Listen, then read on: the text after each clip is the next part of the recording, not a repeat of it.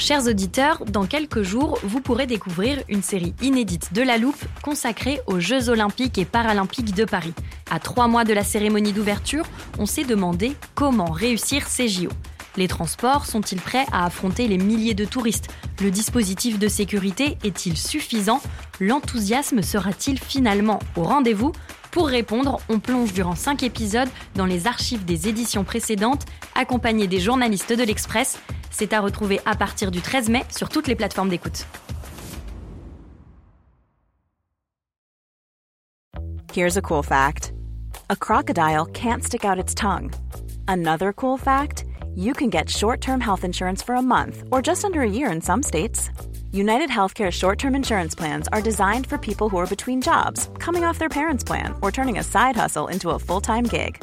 Underwritten by Golden Rule Insurance Company, they offer flexible, budget friendly coverage with access to a nationwide network of doctors and hospitals. Get more cool facts about United Healthcare short term plans at uh1.com.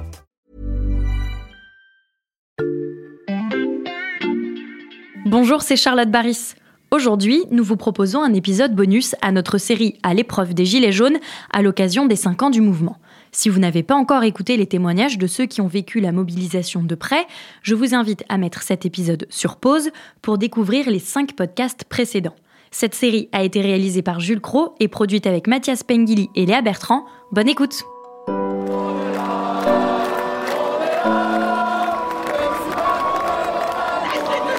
Si ça bouge pas aujourd'hui, ça bougera demain. Si ça bouge pas demain, ça bougera après-demain. Je reviendrai tous les jours s'il faut.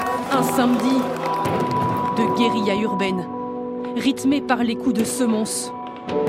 L'ordre public doit revenir. 139 personnes hein, vont être jugées en comparution immédiate à partir d'aujourd'hui. Taillé sur les murs de sa maison, des menaces, des injures, collabos, traites. Ces changements de fond imposent un débat au niveau national.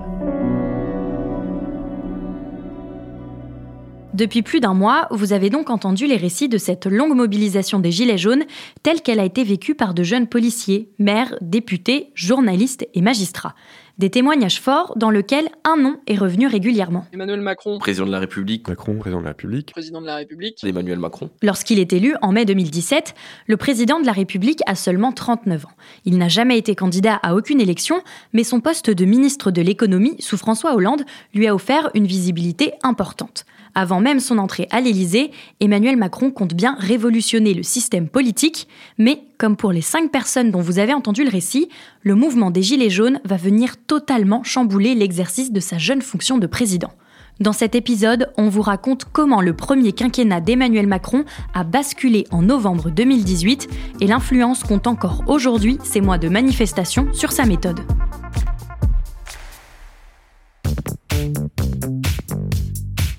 À l'Express, il y a un journaliste qui s'est replongé dans le premier quinquennat Macron, marqué par les Gilets jaunes. C'est Erwan Brucker, rédacteur en chef adjoint du service politique. Bonjour Erwan. Bonjour Charlotte.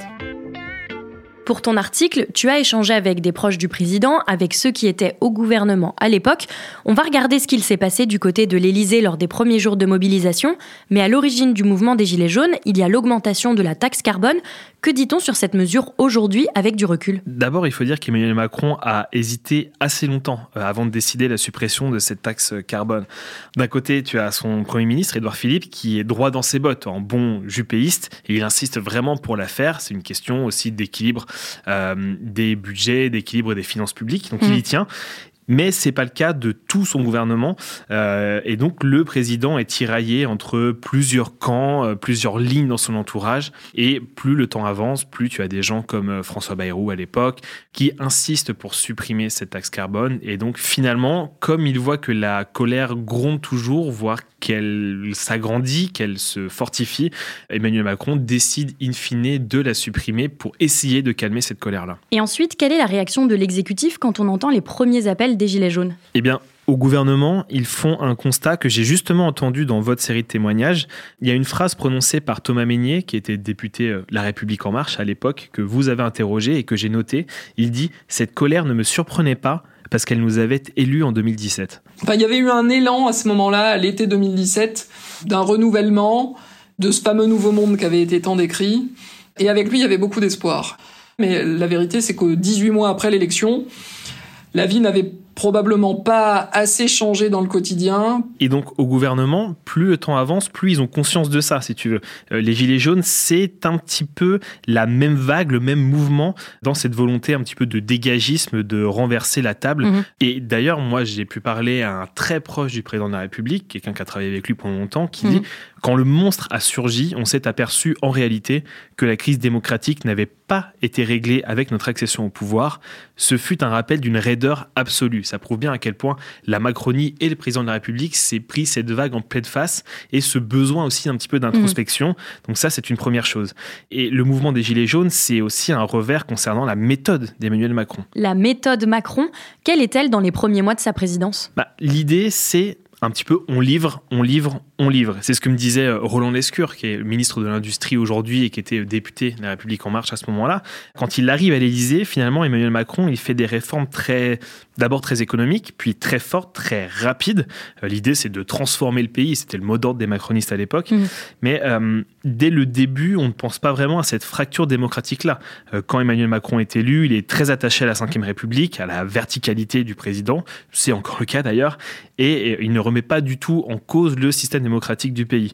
Sauf qu'on l'a vu assez vite chez les Gilets jaunes, en dehors de l'aspect socio-économique très important, il y avait aussi un besoin de démocratie plus directe, Mhm. avec plus de respiration qu'un simple vote euh, tous les cinq ans. On le voyait, il y avait aussi notamment le RIC qui était demandé, euh, le référendum d'initiative citoyenne. J'ai d'ailleurs noté une citation dans ton article. L'action publique, ce n'est pas seulement des lois et des décisions, ça dépend aussi de la conversion des cœurs.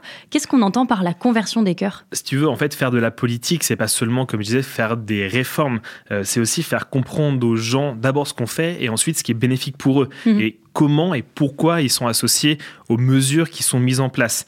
Et ça, c'est une vision un peu moins technocratique, un peu moins fondée sur l'efficacité que ce qui était appliqué par la Macronie en tout début de, de premier mandat. Mhm. Donc l'idée, c'est qu'il fallait un peu plus ressentir les tripes des gens, si tu veux, ce qu'ils avaient dans le bide. Et je, je recite Roland Lescure, euh, encore une fois, qui disait, euh, en 2017, euh, les Gilets jaunes ont fracturé cette méthode basée sur l'efficacité on a manqué d'empathie. Et pour Lescure, comme pour d'autres d'ailleurs, euh, c'était un peu le contre-coup de l'amateurisme initial, Mhm. c'est-à-dire qu'on se rappelle. Plus tard, d'ailleurs, en 2020, Emmanuel Macron dit à ses députés Soyez fiers d'être des amateurs. Et fiers d'être des amateurs, ça veut dire soyez fiers de ne pas venir du sérail. Sauf que le contre-coup, le revers de la médaille de ne pas être des politiques un peu de métier, de ne pas venir du sérail, c'est peut-être d'avoir une vision un petit peu de start-upper de la politique, basée sur l'efficacité, sans comprendre vraiment le, le pouls du pays dans euh, les départements, dans les communes, dans les territoires, comme on les appelle aujourd'hui. Ça, c'est sur la méthode globale de la Macronie. Mais Erwan, il y a aussi la personnalité du président qui dérange. Bah oui, parce qu'en novembre 2018, Emmanuel Macron se rend compte que la campagne qu'il a faite en 2017 est très portée sur l'émancipation euh, individuelle, le fait d'aller de l'avant, de, de pouvoir évoluer, de changer de boulot, de lieu d'habitation. Il y a ce truc, voilà, sur si vous avez un petit peu euh, la rage et l'envie de le faire, on vous donne les moyens de Mhm. faire. Si vous avez la gagne, en gros, on favorise, on vous donne toutes les possibilités de, de changer. Sauf qu'avec le recul, et ça, euh, là aussi, il y a plein de proches d'Emmanuel Macron qui le disent aujourd'hui, ils avaient sous-estimé que beaucoup de Français n'achetaient pas ce discours-là, Mhm. euh, que finalement tout le monde n'a pas forcément la gagne, que tout le monde n'a pas envie de cette émancipation, qu'il y a aussi des gens qui sont très bien dans euh, la situation où ils sont, avec leur boulot, euh, leur maison, leur habitation, peu importe. Par contre, qui veulent des meilleures conditions de vie là où ils sont. Mhm. Et ça, les macronistes, finalement, avec le recul, se disent, bah, ça, on n'avait pas compris. Et finalement, c'est un petit peu Emmanuel Macron venu avec ses théories à lui, son regard à lui. C'est Macron qui est, en fait, finalement, face à l'épreuve du réel. Avec les Gilets jaunes, c'est donc l'image d'Emmanuel Macron et de l'État qui est attaquée. J'ai d'ailleurs sorti un autre extrait de nos entretiens. Il s'agit de Sarah, la jeune policière que nous avons interrogée. On est le, le bras armé de l'État, donc euh, quand il y a des événements où, où la population en a, après l'État, euh, pour toutes sortes de raisons. Et donc, faut arriver à prendre du recul là-dessus et se dire qu'en fait, euh, on est attaqué pour l'image qu'on représente et qu'on renvoie, et non pas pour la personne qu'on est. Donc après, c'est, on le sait quand on fait le choix de ce métier. La violence vise donc nommément le président. Qu'en pense-t-on à l'Élysée? Au départ, euh, son entourage dit qu'il pense que la crise des Gilets jaunes est injuste. En fait, il comprend pas pourquoi ça tombe sur lui, Mm. alors que, selon lui, c'est le fruit de, de décennies de, de politiciens, de responsables politiques qui n'ont pas répondu aux problèmes des gens. Et pour Emmanuel Macron, sur la question des inégalités, euh, du pouvoir d'achat, même de la reconnaissance, si tu veux, il a l'impression de payer l'addition pour tout le monde. Et, ça, pour le coup, ça le hante vraiment. Et c'est pas forcément, j'ai envie de dire, les, la violence qui se déchaîne contre lui, euh, les slogans qu'on peut entendre, là, les vraies menaces de mort qu'il y a contre lui, mais euh, c'est plutôt ce rôle-là euh, qu'on lui donne à ce moment-là mhm. qu'il ne comprend pas, presque qu'il ne supporte pas. Et puis, les Gilets jaunes lui font prendre aussi conscience qu'il est seul, là, vraiment seul pour le coup. Euh, ça n'a jamais été vraiment un problème pour lui. Emmanuel Macron, il sait faire face. Mais là, plus que jamais, il réalise qu'il n'a pas vraiment de bande touche, qu'il n'a pas de ministre, en tout cas pas beaucoup de ministres capables de monter au créneau pour lui. Donc c'est à lui de répondre presque, d'être son propre bouclier. Et à ce moment-là, il sait qu'il va devoir prendre en considération l'unité du pays qui, là, vraiment est fracturée et qu'il va falloir procéder à des changements importants dans les semaines qui vont suivre.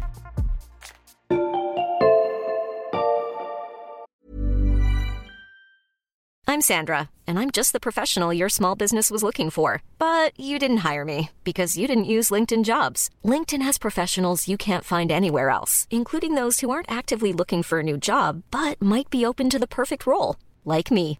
In a given month, over 70% of LinkedIn users don't visit other leading job sites. So if you're not looking on LinkedIn, you'll miss out on great candidates like Sandra. Start hiring professionals like a professional. Post your free job on linkedin.com/people today.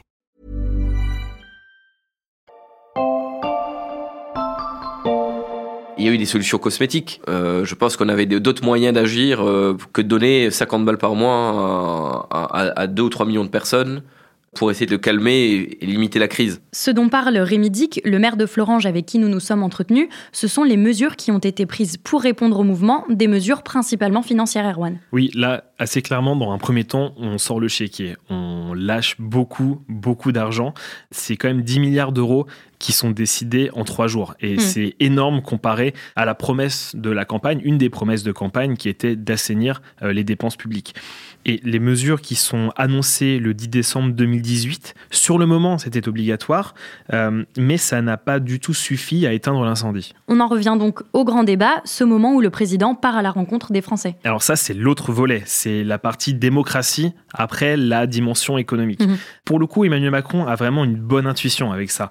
Un politique classique, un apparatchik qui aurait commencé la vie politique à 18 ans, qui aurait été plusieurs fois élu, aurait peut-être virer son Premier ministre, aurait fait une dissolution, en tout cas aurait été pioché dans les outils un peu institutionnels mhm. euh, qu'il aurait à sa disposition. Là, Emmanuel Macron, il invente vraiment autre chose.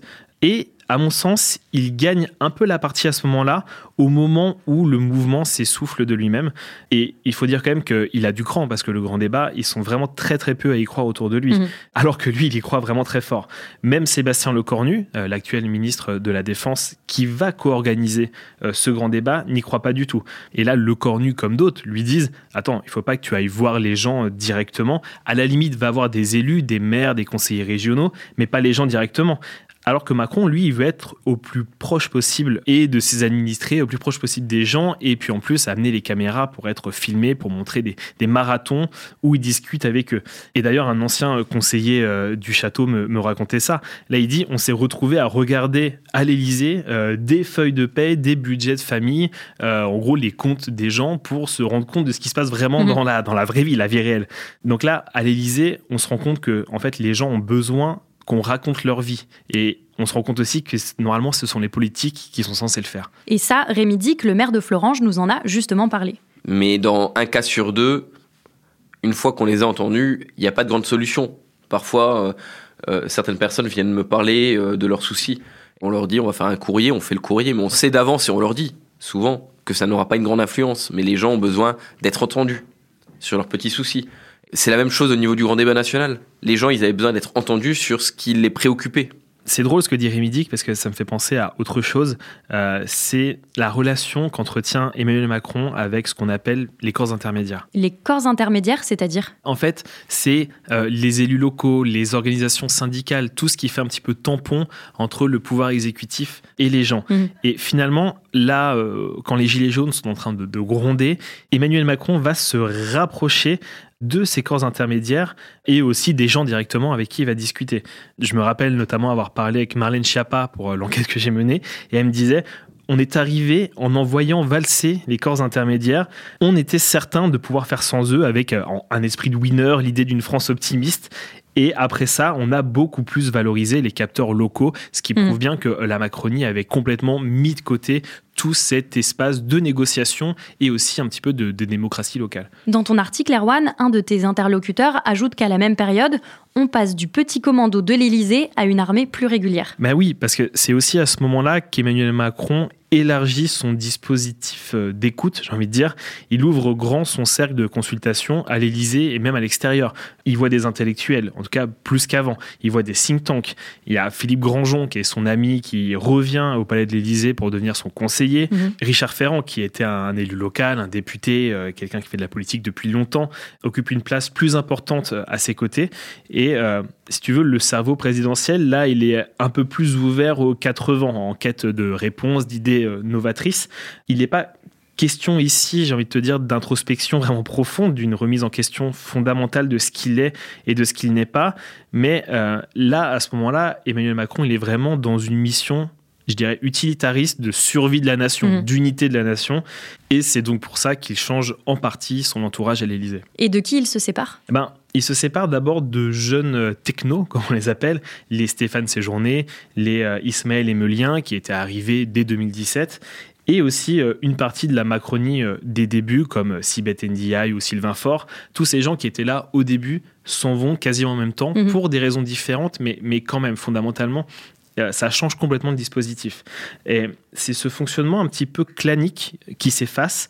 On passe finalement d'une bulle très confortable, certes, mais peut-être pas très challengeante, comme on dit dans la Macronie, pour le président, à une armée un petit peu plus large, euh, des gens qui pensent un peu plus autrement, et même peut-être plus à même de penser ce qui se passe en ce moment, qui savent en gros faire de la politique. Mhm. Quoi.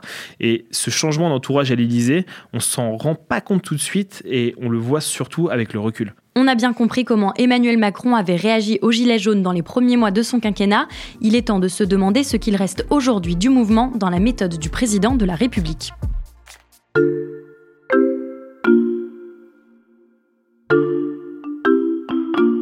Erwan, durant nos entretiens, nos interlocuteurs ont évoqué les traces que les Gilets jaunes ont pu laisser dans leur quotidien, par exemple le besoin d'échange pour le magistrat, la nécessité de rester engagé pour le député et le maire. Quelle empreinte le mouvement a laissé chez Emmanuel Macron? Déjà, pendant plusieurs mois, pendant les mois qui ont suivi, euh, beaucoup même de ministres, si actuels, et qui étaient déjà là à l'époque, disent qu'il marchait un peu sur des, sur des œufs. Il y a pas mal de mesures qui ont été soit critiquées, soit annulées, car tout le monde disait autour de la table, attention, ça va réveiller les gilets Mhm. jaunes. Fin 2018, par exemple, Édouard Philippe annonce que le gouvernement va supprimer les chaudières au fioul. Mais même en Macronie à ce moment-là, alors que c'est une bonne direction en termes de transition écologique, on va dire, certains n'en veulent pas. Euh, par exemple, Emmanuel Vargon, qui est l'ancienne secrétaire d'État à la transition écologique et qui est devenu ministre du Logement, Mhm. euh, me disait on avait pris un maximum de précautions, on s'était posé un milliard de questions, on avait appelé des dizaines de chauffagistes, mais tout le monde se sentait grand brûlé, chat échaudé, craint l'eau froide. Mhm. Et donc, tu vois, quelques jours plus tard, le président tira un trait sur cette mesure par peur de voir débarrouler de nouveaux gilets jaunes. Et c'est le genre de réaction qu'on a aussi, par exemple, quand euh, Olivier Dussopt veut faire sa réforme de la fonction publique ou quand euh, Gérald Darmanin euh, se penche sur le prélèvement à la source. Eux deux ont des souvenirs de collègues du gouvernement qui leur disent non, là, les gilets jaunes vont revenir. Et cette idée, est-ce qu'elle est toujours présente dans les esprits cinq ans plus tard? Eh bien oui, euh, l'exemple le plus récent d'ailleurs, c'est celui de la sobriété énergétique pendant la guerre en Ukraine. On ne sait pas à ce moment-là dans quelles conditions on va passer l'hiver, et il faut un plan de sobriété pour lequel Elisabeth Borne est vraiment à fond. Mais Emmanuel Macron, lui, il montre beaucoup moins d'allant, il est beaucoup plus craintif qu'elle. Et Emmanuel Macron dit, OK, j'achète, on fait ça, mais il faut absolument d'abord euh, dire et aux administrations de l'État et aux grandes entreprises de montrer l'exemple pour ne pas que la personne lambda qui travaille, qui est dans sa voiture, qui est chez elle, ait l'impression qu'on lui demande des efforts à elle plus qu'aux autres. Mhm. Et finalement, on se rend compte que bah, ce plan de sobriété, c'est une des politiques publiques qui a le mieux marché depuis six ans. En fait, ce qui est intéressant, c'est de voir que depuis plusieurs années maintenant, le président de la République tanne ses ministres pour qu'ils ne jouent pas les, les moralisateurs, si tu veux. C'est vraiment un truc qu'il leur répète, conseil des ministres après Mhm. conseil des ministres. Après, le, président a bien conscience que ce n'est pas ça qui va empêcher un nouveau mouvement de surgir. Euh, d'ailleurs, c'est ce que me disait un de ses proches, ça ne doit pas être l'alpha et l'oméga de la prise de décision politique, c'est-à-dire cette peur de voir ressurgir des gilets jaunes. Ça, c'est pour la dimension socio-économique et pour la partie démocratie, que reste-t-il du grand débat? Alors, Charlotte, je vais te faire une petite liste. ça va des conventions euh, citoyennes, on l'a vu sur le climat, on l'a vu aussi sur la, la fin de vie, mhm. euh, en passant par le Conseil national de la refondation, jusqu'aux récentes rencontres de Saint-Denis. Tu te rappelles, Emmanuel Macron avait réuni autour d'une table tous les chefs de parti. Mhm. Euh, et aussi les réflexions autour de l'élargissement du référendum. Tout ça, c'est un peu les rejetons de cette mobilisation des Gilets jaunes. Mhm. Et pour ce qui est du dialogue avec, disons, les territoires, avec le local, euh, être plus proche des préoccupations des Français, en fait, euh, les affiches France Service que tu peux voir en ce moment sur les panneaux en attestent quelque part. ce dispositif, c'est un petit peu le symbole de cette attention renouvelée au territoire en difficulté. Et ça aussi, ce sont les enfants de cette crise des Gilets jaunes. Mmh. Euh, la Startup Nation, comme on disait avant, si tu veux, passe maintenant un peu plus de temps sur euh, l'Agence nationale de la cohésion des territoires, sur l'opération Cœur de Ville, et ça en dit quand même assez long sur l'adaptation de cette Macronie, en tout cas des débuts. Il y a un autre événement qui est revenu euh, tout au long de nos entretiens. Écoute cet extrait de Charlie Nurel, reporter pour LCI. Euh, bah, nous, on a ensuite été très vite rattrapés par, par le Covid, tous ensemble. D'ailleurs, même les manifestants ont tous été rattrapés par le Covid. je crois qu'une actualité en a chassé une autre et un contexte social économique en a chassé aussi un autre à ce moment-là. Alors, ma question, Erwan, qu'est-ce qui influence le plus Emmanuel Macron encore aujourd'hui? Les gilets jaunes ou le Covid? Alors Ça, c'est la question vraiment à un million. Euh, je dirais au moins autant l'un que l'autre. Mhm. Euh, le Covid a profondément euh, changé la vision d'Emmanuel Macron en matière de souveraineté, notamment souveraineté économique, même industrielle. On se souvient les masques ou les médicaments qu'on mhm. n'était pas capable de produire sur le territoire national. c'est avec le Covid qui part du monde d'après, euh, qu'il dit lui-même qu'il va se réinventer. Euh, il n'a pas eu ces mots-là euh, avec les Gilets jaunes. Mmh. Donc, je dirais que c'est les deux vraiment combinés. le Macron de maintenant, c'est un mélange de ces deux cataclysmes qui ont secoué son premier mandat. Et quand il fait la Convention citoyenne sur le climat, quand il fait le CNR aussi, c'est un mélange de grand débat national et d'une attention renouvelée aux questions de souveraineté, aux questions de décentralisation pour être beaucoup plus efficace sur le terrain. L'héritage des Gilets jaunes est encore très important. Merci Erwan pour ce récit d'un quinquennat marqué par ce mouvement. Merci à toi Charlotte. Erwan Brucker, rédacteur en chef du service politique. On peut retrouver encore plus d'histoires et de coulisses dans ton papier sur l'express.fr. Foncez le lire chers auditeurs. En ce moment, l'abonnement numérique est à 1 euro les deux premiers mois. Et pour écouter ou réécouter l'intégralité de notre série à l'épreuve des Gilets jaunes, ça se passe sur toutes les plateformes de podcast, Spotify, Castbox ou Apple Podcast. N'oubliez pas d'y suivre la loupe et de nous laisser des étoiles et des commentaires. Retrouvez-nous demain pour passer un nouveau sujet à la loupe.